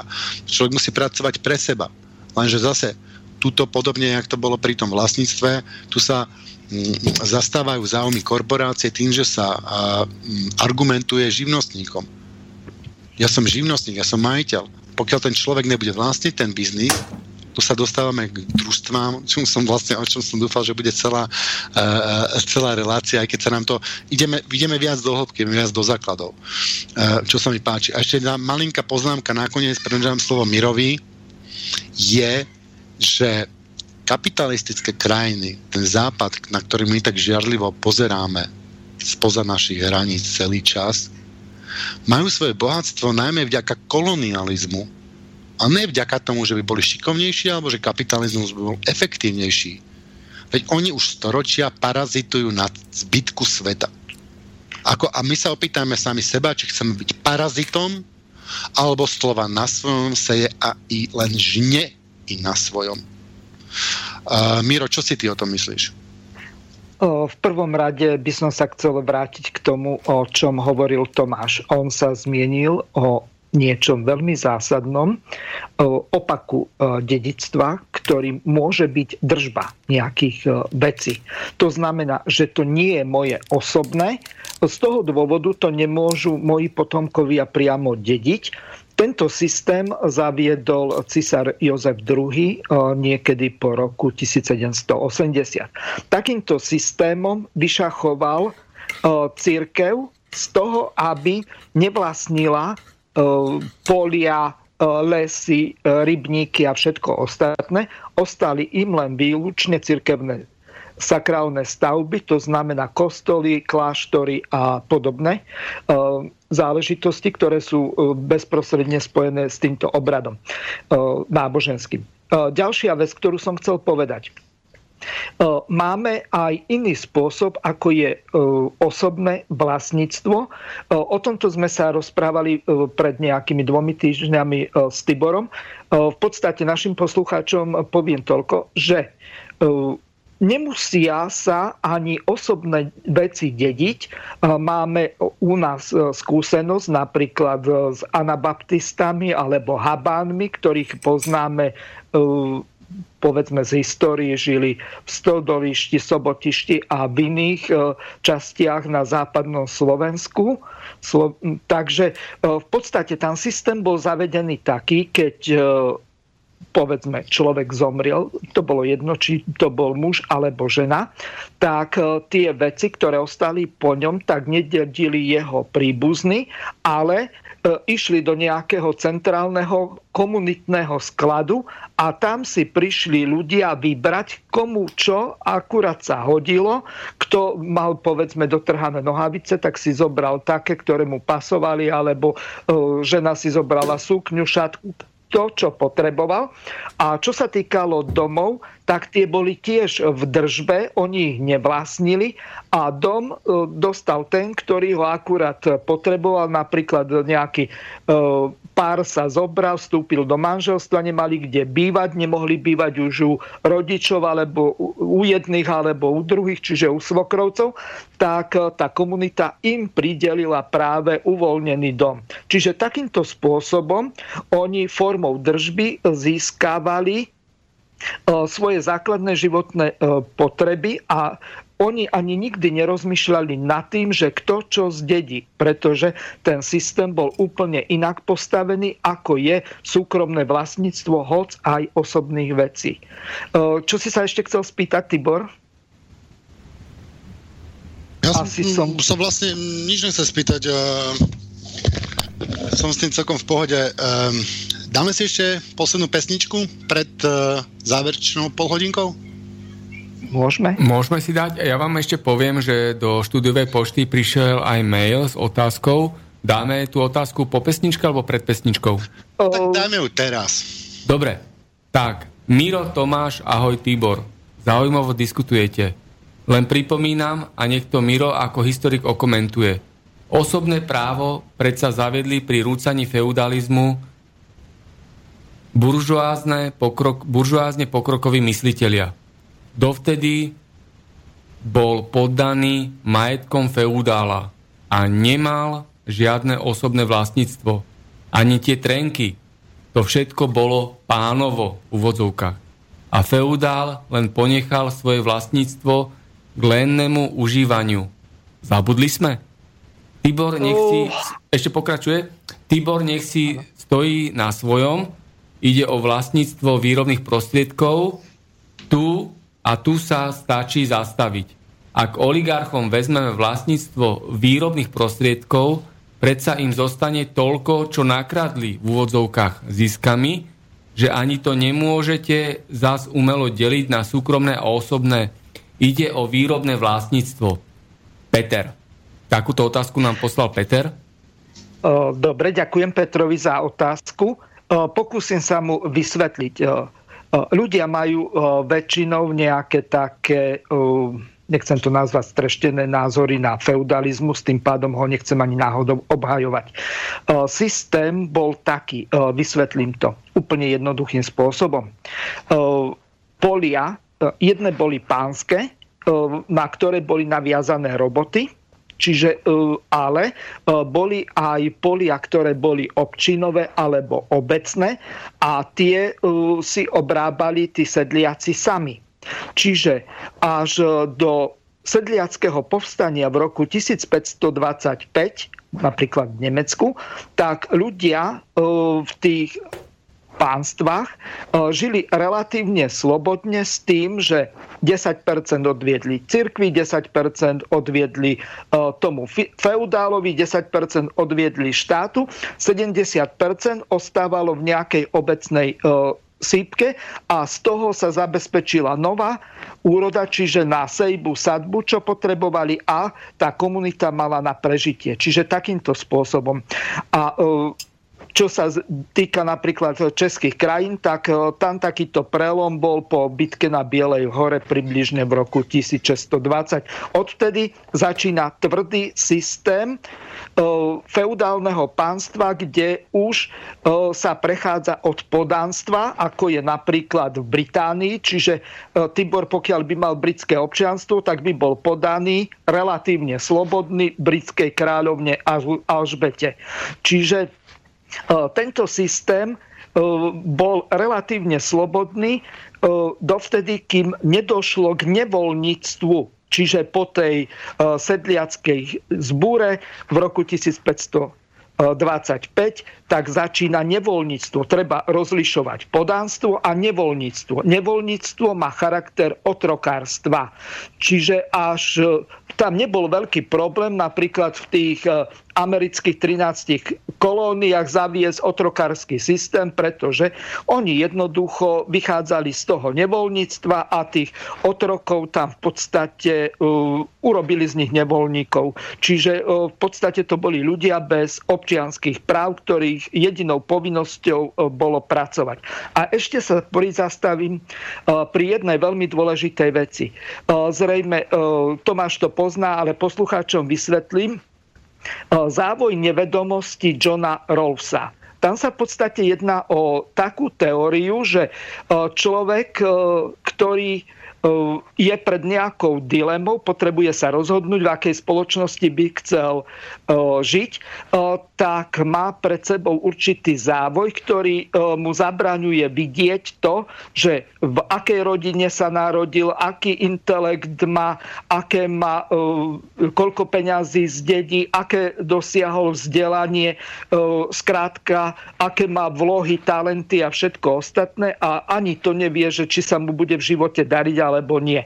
Ak by sa takýto človek mal rozhodovať medzi podanstvom a e, medzi súčasnou liberálnou demokraciou, čiže ultrakapitalizmom, tak ja si myslím, že asi by skôr volil to podanstvo, e, ako by mal prísť. Lebo v podánstve e, mu v podstate ten Zemepán zabezpečil strechu nad hlavou, zabezpečil mu ubytovanie, ošatenie, pracovné nástroje, všetko. A teraz, keď si zoberieme napríklad takého živnostníka u nás, tak všetko si musí kúpiť, zaplatí si nemocenské E, poistenie, dôchodkové poistenie, všetko si platí. Nakoniec mu nikto nezaplatí ani za odvedenú prácu. E, príde o dom, lebo ten si zobral na hypotéku, príde e, povedzme o tú firmu, lebo aj tam, čo ja viem, auto si berie na leasing, alebo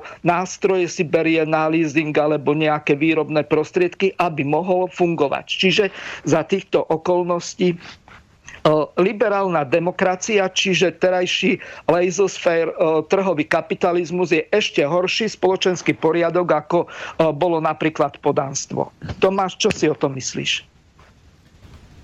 V podstate sa s tým aj stotožňujem. To aj e, čas, často počúvam e, takéto, takéto pohľady na vec, že de facto súčasní, súčasní otroci doslova a myslím tým hlavne na pracujúci, ktorí pracujú pre, pre súkromných e, vlastníkov výrobných prostriedkov, tak sú v podstate ešte vo veľa horšom postavení, ako boli kedysi otroci, alebo, ak si ty spomínal, poddaní.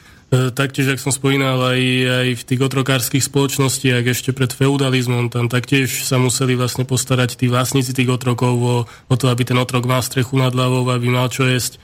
Kdežto teraz si toto všetko človek musí zabezpečovať sám a ešte stále nad ním jednoducho vysí hrozba to, e, teda ten, ten povestný Damoklov e, meč, kedykoľvek e, ten človek môže prísť o prácu, kedykoľvek môže prísť o strechu nad a tak ďalej. Ale myslím, že už si môžeme dať pomaly aj tú stúpenú pesničku.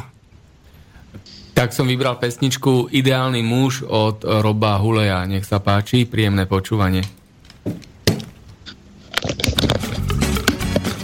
Viem, že nie som práve ideálny muž.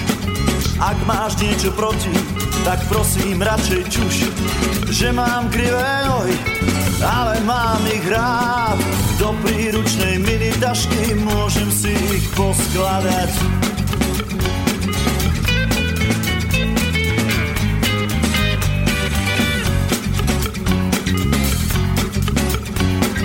Vždy na to dýcham svojím nosom vzduch je to moja pícha, si ráno dobrodruh. V ňom je moja sila a výdrž v umení, že je trošku nadrozmerný, to už nik viac nezmení.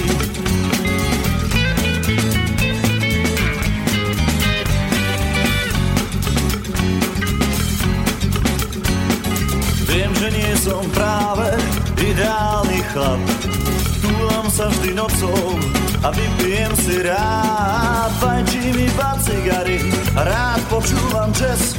Ak ma iba trošku ľúbiš, na klinec váne záves.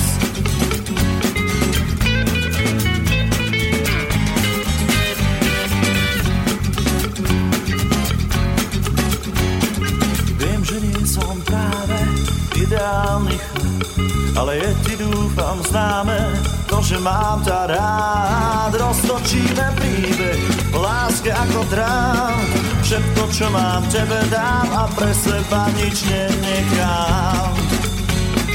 Všetko, čo mám, tebe dám a pre seba nič nenechám. Je yeah, všetko, čo mám, tebe dám a pre seba nič nenechám.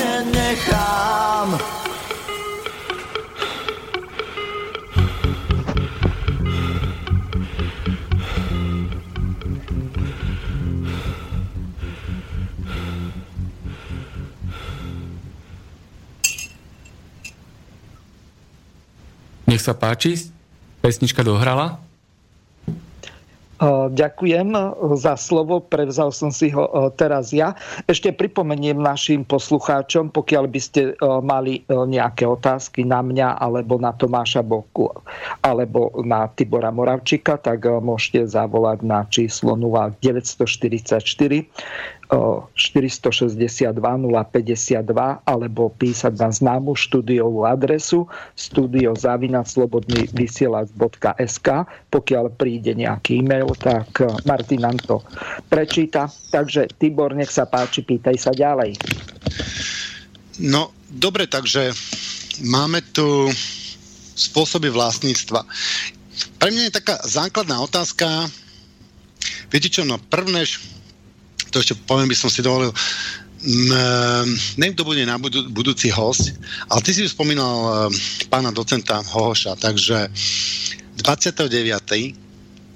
vážni poslucháči a poslucháčky, pridá pozvanie docent Ladislav Hohoš a téma bude svet podľa neomarxizmu.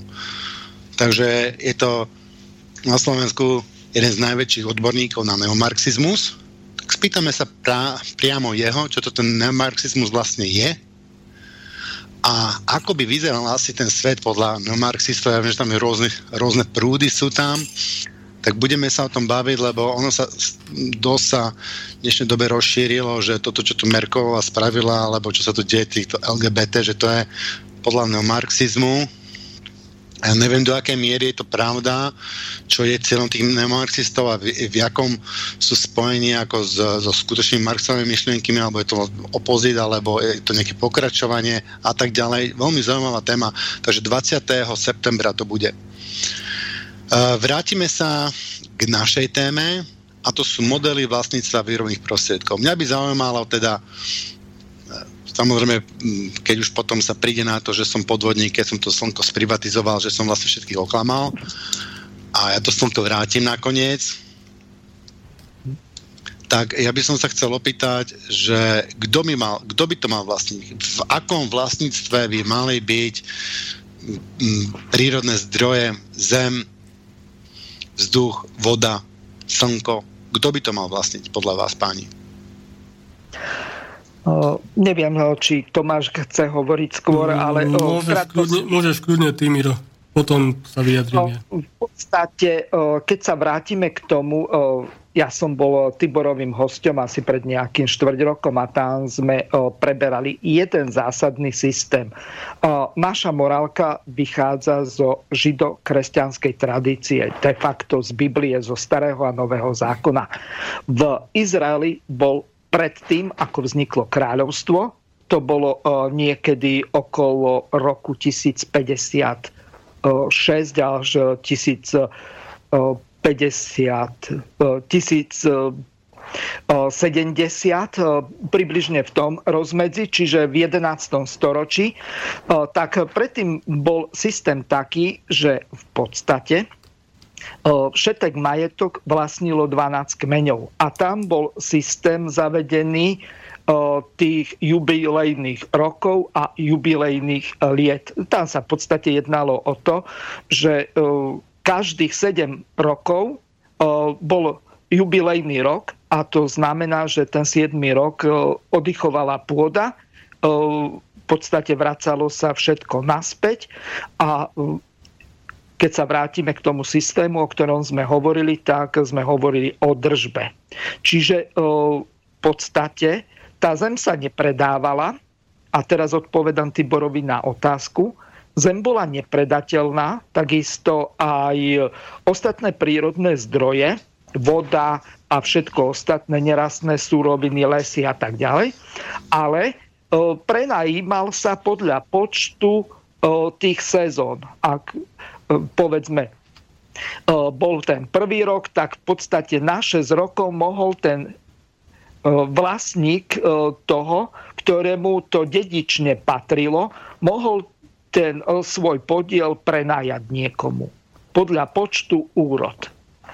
Čiže čím to bolo bližšie k tomu 6. roku, tak tým cena toho, čo on podstate dával do držby tým iným ľuďom, tak, alebo do prenajmu, keď to už zoberieme z toho hľadiska ziskovosti, tak tým pádom to klesalo. Čiže najvyššia tá suma bola za 6 rokov, potom nižšia za 5 a nakoniec najnižšia bola za tú jedinú úrodu, ktorú v podstate niekomu akože prenajal to pole alebo prenajal ten rybník alebo čokoľvek iné. Čiže bol tam zavedený takýto systém a tam bolo zavedené to, čo bolo oveľa horšie napríklad oproti Chamurapimu zákonu ktorý bol približne 2700 pred Kristom zavedený, tam človek mohol byť e, otrokom len na 3 roky. E, podľa židovského systému tak mohol byť otrokom na 6 e, rokov. Na 7 rok ho musel prepustiť.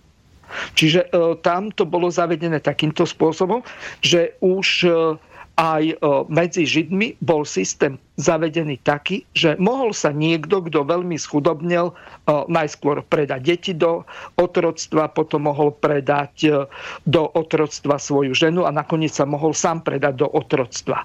Ale vedel, že po šiestich rokoch na ten 7. rok, musí byť prepustený, všetky dlhy sú mu zmazané a ešte ten, u koho robil, tak mu musí zabezpečiť obživu takú, aby on mohol s tým majetkom, ktorý sa mu vráti v pôvodnej výške, čiže mu museli byť vrátené všetky polia, domy a všetko, o čo v podstate e, prišiel tým, že nehospodárne nakladal, tak e, v podstate tam sa jednalo o tento systém a po tých 50 rokoch tak sa úplne vracalo všetko do pôvodného stavu, čiže to bol systém, hoci sme hovorili o systéme kmeňovom, ale bol veľmi spravodlivý z toho dôvodu, že nikto nemohol vlastniť pôdu, nikto ju nemohol predať e, do konca života alebo predať ju do zahraničia, to už bola úplná absurdnosť, ako sa to bude teraz diať na Slovensku, alebo deje sa to e, nejakou tou skrytou privatizáciou alebo predajom cez e, druhé osoby. Ale rád by som teraz dal slovo Tomášovi, aby som nebral čas. Ďakujem za slovo. Tak k tomuto asi toľko, že je to zaujímavý príklad z histórie miestami možno, že troška bizarný, inak o tomto veľmi dobre písal aj e, Greber, David Greber, to je antropológ, známy anarchistický aktivista, jedna z líderských osobností hnutia Occupy Wall Street spred niekoľkých rokov. Mm, on, on napísal knihu Dluh 5000 e, let, kde vlastne popisoval celú históriu peňazí, dlhu, konceptov peňazí a tak ďalej a sa tam venoval aj práve tomuto konceptu vlastne rušenia tých dlhov E, či už u Židov alebo rôznych iných e, národností, etnických skupín a tak ďalej. Mm, celkovo k tomuto by som asi toľko povedal, že nerád sa nejak úplne rýpem histórii, histórii, aj, aj keď z deň sa môžeme celkovo poučiť a veľa cených informácií získať, ale ja vždy tvrdím, že sa musíme v prvom rade pozerať do budúcnosti, vychádzať z reály, ktoré teraz sú, z analýzy súčasnej situácie, to je to najdôležitejšie. Takže nejaké riešenia z minulosti Môžeme sa nimi síce inšpirovať a nejak ich upgradeovať pre potreby 21. storočia, ale vždy treba v prvom rade zohľadňovať e, aktuálnu situáciu e, či už z hľadiska prírodných zdrojov, ekonomiky, sociálnych potreb obyvateľstva, e, geopolitických vzťahov a tak ďalej a tak ďalej. Jednoducho z, z aktuálnej analýzy súčasnej situácie a e, celkovo... Čo no, tak to by mal, to máš podľa teba vlastní, že to bola vlastne tá pôvodná moja áno, Áno, áno. Kto by mal vlastniť, tak, tak za takú najvyššiu formu vlastníctva, čo by mal byť vlastne akoby cieľom ľudstva ako takého, je podľa mňa, podľa môjho názoru, celospoločenské vlastníctvo výrobných prostriedkov. A tým ani nemám na mysli nejaké, nejaké štátne alebo národné vlastníctvo, ako poznáme zo socialistických krajín, aj keď ako nejaký medzistupeň môže byť aj toto. Ale celkovo, keď vychádzam z toho, že jednoducho máme tu e, celý vesmír, e, ktorý pozostáva z galaxií, veľa oblastí je neprebádaných a tak ďalej. Máme tu slnečnú sústavu v rámci toho planétu Zem, kde vznikol život. A keď sa na to pozrieme z takej tej, ani nie vtáčej, ale e, perspektívy, ale, ale perspektívy by som povedal až kozmonauta, keď sa pozrieme na tú celú Zem, tak vidíme tam proste tú modrú planetu a tam žije tých 7 miliard mravčekov, proste to, sú, to sme my ľudia a ja tak nad tým uvažujem, že jednoducho táto planéta je naša, našim spoločným dedičstvom. My sme sa narodili do tejto hmotnej nejakej reality na tejto planéte. Spoločne sme zdedili toto prírodné bohatstvo, spoločne zdieľame tento priestor a čas všetkých 7 miliard ľudí na tejto zemi. Takže by som povedal, že takým ideálom by malo byť to, aby ľudia spoločne zdieľali toto dedictvo, aby sa nikto nad nikým nevyvýšoval, nikto nikoho neokrádal, neodsudzoval jeho majetok. A z toho mi logicky vychádza jediná taká ideálna možnosť, ako taký, taký cieľ, ku ktorému by sme mali smerovať e, tá povestná dokonalosť, ktorá je možno, že e, nejak nedosiahnutelná, ale mali by sme sa o to pokúšať a smerovať tam. A to je vlastne spoločné vlastníctvo všetkého vlastne celá Zemegula by mala byť prirodzene e, vlastníctvom ľudí až do takej miery, e, teda všetkých ľudí rovnomerne, ale až do takej miery, aby, aby časom vlastne celkovo ten koncept vlastníctva zanikol, aby tí ľudia vlastne e, prestali, prestali vôbec uvažovať nad tým, že toto je moje a toto je tvoje, preto lebo tí ľudia, ja osobne si myslím, že za pár stoviek, možno že tisíc rokov, ak budem veľmi pesimistický, tak tí ľudia pochopia, že všetko, čo čo zdedili od tých predošlých generácií a celkovo túto planetu, tak je vlastne ich spoločným dedictvom a že, a že je vlastne e, a, a, a pri pohľade naspäť sa, sa vlastne budú čudovať nám všetkým, všetkým predošlým generáciám, že sme vôbec e, uvažovali nad tým, že toto je moje, toto je tvoje, toto patrí mne, toto patrí tebe a budú sa vlastne škrabať po čele a, a rozmýšľať nad tým, že ako sme vôbec mohli takto egoisticky a individualisticky žiť. No, v podstate, e, Tomáš, vo všetkom, čo si povedal, e, s tebou súhlasím, čiže Vyššia forma, ako je štátne vlastníctvo, je e, celospoločenské vlastníctvo, ktoré by malo byť do značnej miery egalitárne. Aby sme si vedeli predstaviť, že čo to znamená, e, tak to znamená zhruba toľko, že každý človek e, by mal mať z toho podielu, ktorý sa na konkrétnom území nachádza, svoj presne vymedzený podiel. To znamená, aby tak ako som v úvode tej relácie hovoril o tom Cicerovom divadle, kde žiaden si nemôže obsadiť viac stoličiek a dávať ostatným do prenajmu, ale e, má právo len na tú jednu, na ktorej práve sedí. Čiže e, nikto nemôže uzurpovať prostredníctvom nejakých privilégií, lebo súkromné vlastníctvo je de facto privilégium. Čiže nejaká výsada, pridelená určitej skupine výhradných vlastníkov. Uh, výrobných prostriedkov. To tam treba Áno, dodať. výrobných prostriedkov alebo prírodných zdrojov. Nie osobného uh, vlastníctva. Tak, nie osobného vlastníctva, veľmi správne. Uh, v podstate tam ide o to, že jeden človek nemôže vlastniť viac, ako nevyhnutne potrebuje, lebo tým pádom pripravuje o vlastníctvo a de facto aj o slobodu ostatných svojich blížnych spoluobčanov alebo občanov v danom štáte alebo v spoločenstve štátov, ako je napríklad Európska únia alebo nejaké iné spoločenstvo. No, uh, vy ste tu načrtli dva také odlišné koncepty a ten Tomášov mne sa zdal byť taký ako... Ja viem, kam si smeroval Tomáš, a že raz tak budeme žiť, ale my potrebujeme medzi tým to nejaké medzi, medzi kroky a ja si myslím, že my si všetko vlastne musíme dneska nejako úplne presne definovať, aby tam nezvykla nejaká právna medzera, ktorá by bola samozrejme zneužitá. A m, tiež som si kedysi tak predstavoval, že keby to bolo krásne, keby proste všetci sme si to rozdelili všetko, ale my musíme zohľadniť nejakú medzigeneračnú snahu. Ja som to tu pobadal na tom mírovom príspevku, že to bolo že na konkrétnom území. Že on už to nepovedal, že by to bolo celosvetové, globálne, ale na konkrétnom území. A teraz tam vystávajú otázky, že aké veľké by to malo byť územie. Ja neviem, že či to je ako tvoja, e, tvoja ulica, alebo, alebo je to štát, alebo Európska únia a tak ďalej. O to nám sa to vyplýva akože veľa, veľa diskusí, čo my toto dneska určite nedokončíme, lebo pozerám, že končíme za 4 minúty. Ešte sa vás takto opýtam, pani, ako m, ste ochotní pokračovať v tejto téme, lebo nerozobrali sme zďaleka to, čo som predpokladal, že stihneme rozobrať. No ja som plne za. Tomáš, vyjadri sa. Za mňa určite, hej. Nemám s tým problém. Dobre, môžeme sa dohodnúť o dva týždne, že vlastne budeme plynule pokračovať v tejto dis- diskusii o výrobných prostriedkoch, vlastne sa výrobných prostriedkoch o dva týždne, takto v útorok? Samozrejme vec. Čo sa týka mňa, neviem, ako to máš ešte časov. No, o dva týždne v útorok myslím, že by nemal byť problém. Ale ešte to pre istotu mm, definitívne potvrdím, ale tak predbežne asi, hej. No super, takže nemusíme, nemusíme, nemusíme sa stresovať.